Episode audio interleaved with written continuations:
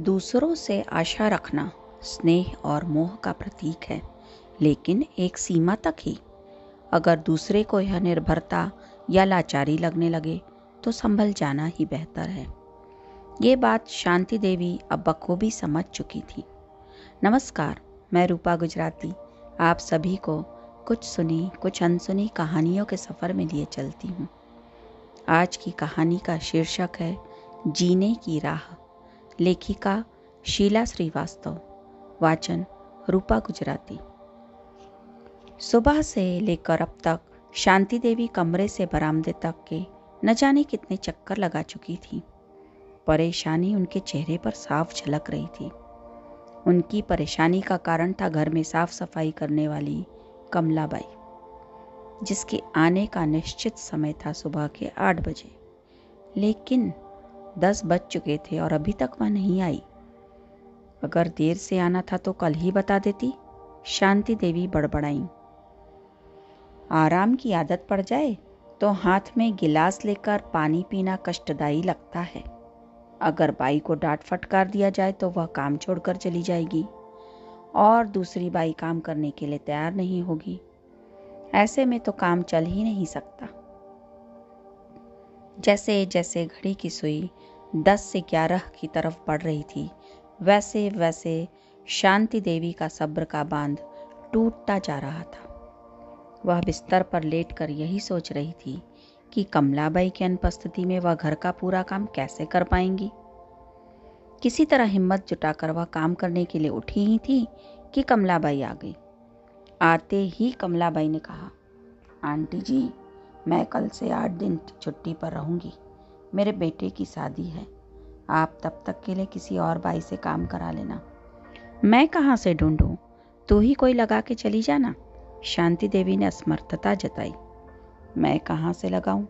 शादी के सीज़न में टाइम किसके पास है? आपके पोते की भी शादी इसी महीने है ना? आप शादी में नहीं जाएँगी क्या? यह बोलकर कमला कमलाबाई तो काम पर लग गई। पर शांति देवी के जख्म हरे हो गए। ना चाहते हुए भी अतीत की कड़वी यादें उनकी आँखों के सामने चलचित्र बनकर घूमने लगी। छह महीने पहले वे अपनी बेटी के साथ रह रही थी। बेटी के घर रहना उनकी मजबूरी थी। बेटे बहू के उदासीन व्यवहार से क्षुब्ध होकर ही शांति देवी ने बेटी के घर पर रहने का फैसला किया था। पर यहाँ भी उन्हें बात बात पर उपेक्षा ही मिलती। आए दिन उन्हें लेकर बेटी दामाद में तनाव की स्थिति उत्पन्न हो जाती। शांति देवी अपनी वजह से अपनी बेटी के घर कोई समस्या उत्पन्न नहीं करना चाहती थी। इसलिए मन महसूस कर उन्होंने अपने बेटे के घर की ओर रुख किया। जैसे ही उन्होंने बहू बेटे के घर कदम रखा, बहू के तलखी भरे स्वर उनके कानों में पड़े। क्यों? बेटी के घर गुजारा नहीं हुआ तुम्हारी माता जी का? वे खून के घूंट पीकर रह गईं। मजबूरी ना होती तो वे कभी यहाँ ना आती। बहू ने कभी भी उनसे सीधे मुँह बात नहीं की। वह जब भी बोलती, व्यंग या तानों भरा जहर ही उगलती। आए दिन छोटी छोटी बातों को लेकर बखेड़ा करना बहू की तो जैसे आदत ही हो गई थी। बेटे से जब वे बहू की शिकायत करती तो वह अपनी पत्नी को समझाने के बजाय उन्हें ही सामंजस्य बिठाने को कहता। शांति देवी तिल मिलाकर रह जाती। आखिरकार एक दिन बेटे ने कह ही दिया, माँ, तुम जब से इस घर में आई हो, कलह ही मची रहती है। हम अपना काम करें या सास बहू के झगड़े निपटाएँ। पैसे की कोई कमी तो नहीं है। ऐसा करो, तुम विदिशा चली जाओ। मैं बीच बीच में आकर तुम्हें देख जाया करूँगा। बेटे का फरमान सुनकर वे अवाक रह गईं। उनके मुख से एक शब्द भी नहीं फूटा। पूरी रात वे सो नहीं पाई थी। पति को याद करके बहुत रोई थी। बेटे या बेटी के घर रहना उनकी कोई आर्थिक मजबूरी नहीं थी। फैमिली पेंशन मिलती थी जो उनके लिए पर्याप्त थी। उनकी मजबूरी थी अकेलापन, पर अब वे अकेले रहने के लिए अभिशप्त थी। शांति देवी अपने ख्यालों में इस कदर खोई हुई थी कि उन्हें पता ही नहीं चला कि कमलाबाई अपना काम निपटा कर जा चुकी थी। दरवाजे की आवाज़ सुनकर उनकी तंद्रा भंग हुई। बेटे, बेटी, बहू और कमलाबाई से मिले झटकों ने उनके दिमागी तारों को झनझना दिया था। उन्हें अपनी आराम तलबी पर भी बहुत गुस्सा आ रहा था। परिस्थितियों से जूझने के लिए उन्होंने अपने आप को मन ही मन तैयार कर लिया था। उन्होंने पतीले में दूध रखकर गैस पर चढ़ा दिया। जैसे जैसे दूध में उबाल रहा रहा था वैसे वैसे शांति देवी के अंदर एक नई ऊर्जा का संचार हो रहा था। उन्होंने तय कर लिया था कि अब वे किसी पर आश्रित नहीं रहेंगी। अपना हाथ जगन्नाथ। वे सोचने लगी, जो माता पिता आर्थिक रूप से कमज़ोर होते हैं और जब उनकी संतानें भी उन्हें छोड़ देती हैं तो उन पर क्या बीतती होगी? कम से कम वे तो बहुत अच्छी स्थिति में हैं। वे नाहक ही खुद को कमज़ोर समझकर लोगों के सामने अपनी मजबूरियों का मज़ाक उड़वाती रहीं। उन्हें यह एहसास हो गया कि इंसान जीना चाहे तो राहें हज़ार हैं। दूध उबल कर गिरने को हुआ। तब वे अपनी सोच के दायरे से बाहर निकली। उन्होंने गैस बंद की और खाना बनाने की तैयारी करने लगी। उन्होंने यह फैसला कर लिया था कि वे अपने घर से कहीं बाहर नहीं जाएँगी। वे सक्षम है तो किसी पर निर्भर क्यों रहें? आगे ईश्वर की मर्ज़ी। निर्णय का हौसला उनके काम में, चुस्ती की झल के रूप में झलक रहा था। और उनके चेहरे पर गजब का आत्मविश्वास था। कहते हैं, जहाँ चाह, वहाँ रहा। धन्यवाद।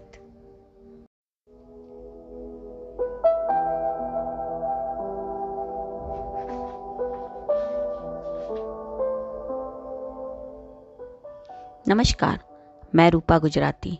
आप सभी को कुछ सुनी, कुछ अनसुनी कहानियों के सफ़र में लिए चलती हूँ। आज की कहानी का शीर्षक है पाव रोटी। लेखक ओ. हैनरी। उनकी कहानियों का यह हिंदी अनुवाद है। वाचन Rupa Gujarati. Miss Martha Meacham नुक्कड़ पर छोटी सी बेकरी चलाती थी। वही बेकरी जहाँ आप तीन सीढ़ियाँ चढ़ते हैं और जब आप दरवाज़ा खोलते हैं तो घंटी बज उठती है। मिस मार्था चालीस की थी उनके बैंक खाते में दो हज़ार डॉलर दर्ज थे। उनके मुँह में दो नकली दांत थे और सीने में एक हमदर्दी भरा दिल था। ऐसे कई लोगों की शादी हो गई है, जिनके पास इसके मौके मिस मार्था के मुकाबले बहुत क्षीण थे। सप्ताह में दो या तीन बार उनके पास एक ग्राहक आता था, जिसमें वह दिलचस्पी लेने लगी थी। वह एक अधेड़ आदमी था जो नज़र का चश्मा पहनता था और जिसकी कत्थई दाढ़ी जो करीने से छटी हुई थी। वह ठेठ जर्मन लहजे में अंग्रेज़ी बोलता था। उसके कपड़े जगह जगह घिस गए थे, जो रफू किए गए थे। और कहीं कहीं उन पर सिलवटें थी और झोल थे। लेकिन वह दिखता साफ़ सुथरा और बहुत तमीज वाला था। वह हमेशा दो बासी पाव रोटियाँ खरीदता था। ताज़ी रोटी पाँच सेंट की एक थी, पर बासी पाँच सेंट की दो मिल जाती थी। बासी रोटी के अलावा वह कभी और कुछ लेने आया नहीं। एक बार मिस मार्था ने उसकी उंगलियों पर एक लाल और कत्थई धब्बा देखा। तब मिस मार्था को यह पक्का हो गया कि वह एक कलाकार था और बहुत गरीब था। बेशक वह दुछत्ती पर रहता था, जहाँ पर तस्वीरें रंगता था और बासी रोटी खाता था। मिस मार्था की बेकरी में खाने की अच्छी अच्छी चीज़ों के बारे में सोचता था। अक्सर जब मिस मार्था चॉप्स और रोल्स और जैम खाने और चाय पीने बैठती तो वह निश्वास भरकर यह कामना करती कि काश वह तमीज़दार कलाकार उस सूखी दुछत्ती में अपनी सूखी पपड़ी खाने के बजाय उसके साथ स्वादिष्ट खाना खाता। जैसा कि हम आपको बता चुके हैं, मिस मार्था के सीने में एक हमदर्दी भरा दिल था। उस आदमी के व्यवसाय के बारे में अपनी अनुमान को जांचने के लिए वह अपने कमरे से एक पेंटिंग उठा लाई, जो उन्होंने एक सेल में खरीदी थी, और उसे ब्रेड के काउंटर के पीछे खानों से टिकवा कर रख दिया। यह वेनिस का एक दृश्य था, संगमरमर का एक शानदार महल, अग्रभूमि में या यूँ कहिए कि अग्रजल में स्थित था। शेष स्थान में नौकाएँ थी। बादल थे, आसमान था, और बहुतायत में छाया प्रकाश की प्रस्तुति थी। ऐसा नहीं हो सकता था कि किसी कलाकार का ध्यान इस पर न जाए। दो दिन बाद वह ग्राहक आया। मेहरबानी करके दो पासी पाव रोटी यह तो बहुत अच्छी तस्वीर है, मादाम। मिस मार्था जब रोटी लपेट रही थी तो उसने कहा हाँ। मिस मार्था ने अपनी ही चालाकी पर खुश होते हुए कहा, मुझे कला और नहीं नहीं, अभी इतनी जल्दी कलाकार कहना ठीक नहीं रहेगा। मुझे कला और पेंटिंग बहुत अच्छे लगते हैं, उसने शब्द बदलते हुए कहा, तुम सोचते हो यह एक अच्छी तस्वीर है? महल ग्राहक ने कहा, यह अच्छी नहीं बनी है। इसका परिप्रेक्ष्य सही नहीं है। Good morning, madam. उसने अपनी रोटी ली, सिर झुकाया और जल्दी से निकल गया। हाँ वह एक कलाकार ही होगा। मिस मार्था ने उस तस्वीर को वापस अपने कमरे में पहुँचा दिया। उसके चश्मे के पीछे से उसकी आँखें कितनी भद्रता, कितनी उदारता से चमक रही थी। कितना चौड़ा माथा था उसका। एक ही नज़र में परिप्रेक्ष्य को परख लेना और बासी रोटी पर गुजारा करना। लेकिन प्रतिभा को अपनी पहचान बनाने के लिए अक्सर संघर्ष करना होता है। क्या बात होगी कला और परिप्रेक्ष्य के लिए अगर प्रतिभा को बैंक खाते के 2000 डॉलर का, एक बेकरी का और एक हमदर्दी भरे दिल का सहारा मिल जाए? लेकिन यह देवा स्वप्न था, मिस मार्था का। अब अक्सर वह जब भी आता तो वह सोकेश के उस पार से थोड़ी देर बतियाता ज़रूर था। लगता था उसे मिस मार्था की खुशगवार बातें सुनने की ललक हो गई थी। वह बासी रोटी ही खरीदता रहा। उसने कभी केक या पाए या मिस मार्था के स्वादिष्ट शैली लन केक नहीं खरीदे। मिस मार्था का सोचना था कि अब वह दुबला और हताश दिखने लगा था। उनका दिल दुखता था कि वह उसकी इस थोड़ी सी खरीद में खाने की कोई अच्छी चीज़ और जोड़ दें। लेकिन उनकी हिम्मत नहीं होती थी ऐसा करने की। उनकी हिम्मत नहीं होती थी उसके सम्मान को चोट पहुँचाने की। उन्हें कलाकारों के स्वाभिमान के बारे में पता था। मिस मार्था काउंटर के पीछे नीली बिंदियों वाला रेशमी ब्लाउज पहनने लगी। पीछे के कमरे में वह बीही दाना और बोरेक्स का एक रहस्यमय मिश्रण पकाती। कितने ही लोग इसका रंग साफ़ करने के लिए इस्तेमाल करते हैं। एक दिन ग्राहक हमेशा की तरह वहाँ आया। उसने शोकेस पर अपना सिक्का रखा और बासी पाव रोटियाँ मांगी। मिस मार्था पाव रोटियाँ उठा ही रही थी कि तभी ज़ोर की पौ पौ, टन टन की आवाज़ आई और एक फायर इंजन वहाँ से धड़धड़ाता हुआ निकला। जैसा कि स्वाभाविक था, ग्राहक उसे देखने के लिए दरवाजे की ओर झपटा। अचानक मिस मार्था को प्रेरणा हुई और उन्होंने इस मौके का फ़ायदा उठा लिया। काउंटर के पीछे सबसे नीचे के खाने में एक पौंड ताज़ा मक्खन रखा था, जो डेरी वाला भी दस मिनट पहले ही देकर गया था। मिस मार्था ने डबल रोटी काटने वाली छुरी से दोनों पासी पाव रोटियों में गहरा काटा और उसमें ढेर सारा मक्खन डाल दिया। और फिर उन्हें कस कर बंद कर दिया। जब ग्राहक एक बार फिर मुड़ा तो उस समय वह उनका का, उन पर कागज़ बाँध रही थी। हमेशा से कुछ अधिक खुशगवार बातें करने के बाद जब वह चला गया तो मिस मार्था मन ही मन मुस्कुराई। लेकिन उनका दिल हल्का सा दुख दुख ज़रूर कर रहा था। क्या वह बहुत अधिक निडर हो गई थी? क्या वह बुरा मानेगा? लेकिन वास्तव में नहीं। खाने की चीज़ों की कोई भाषा नहीं होती। मक्खन कोई गैर स्त्रियोचित दिलेरी की निशानी नहीं था। उस दिन काफ़ी देर रात तक मिस मार्था के मन में वही विषय चलता रहा। उसने इस दृश्य की कल्पना की, जब कलाकार ग्राहक को उसके इस छोटे से धोखे का पता चलेगा। वह अपने ब्रश और रंग की तख्ती को रख देगा। उसके ईजल पर वह चित्र होगा। जिसे वह बना रहा था और जिसमें परिप्रेक्ष्य तो आलोचना से परे था। वह सूखी रोटी और पानी के अपन दोपहर भोज के लिए तैयार होगा। वह एक पाव रोटी को काटेगा। आह, मिस मार्था शर्मा गई। क्या खाते समय वह उस हाथ के बारे में सोचेगा जिसने यह मक्खन लगाया था? क्या वह तभी सामने के दरवाजे की घंटी बुरी तरह से घना उठी। कोई अंदर आ रहा था ज़ोर ज़ोर से बोलता हुआ। मिस मार्था जल्दी से सामने की तरफ़ गई। वहाँ दो आदमी थे। उनमें से एक युवक था जो पाइप पी रहा था, जिसे मिस मार्था ने पहले कभी नहीं देखा था। दूसरा उसका वही कलाकार था। उसका चेहरा बहुत लाल हो रहा था।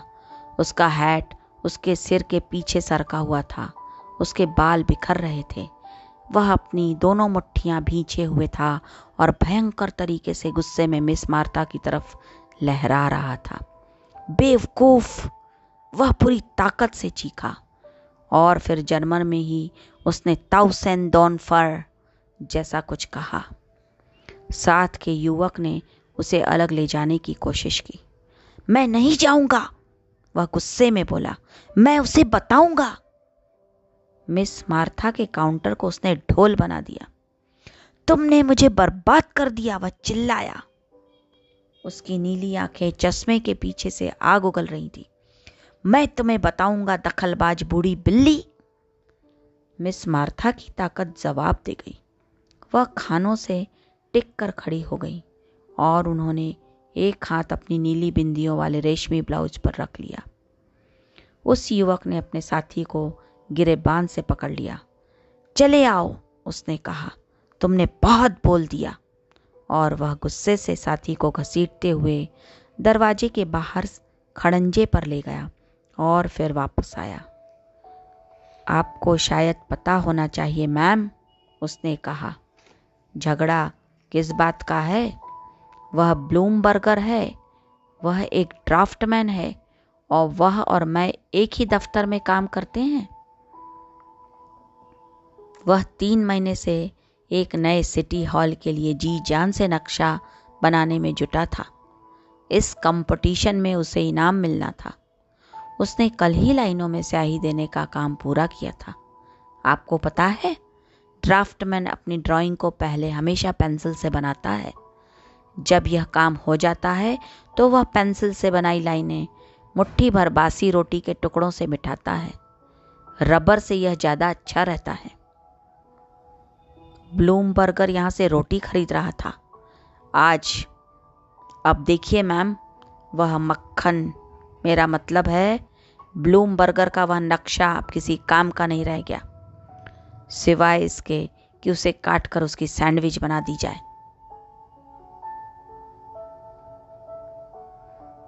मिस मार्था पिछवाड़े के कमरे में चली गईं।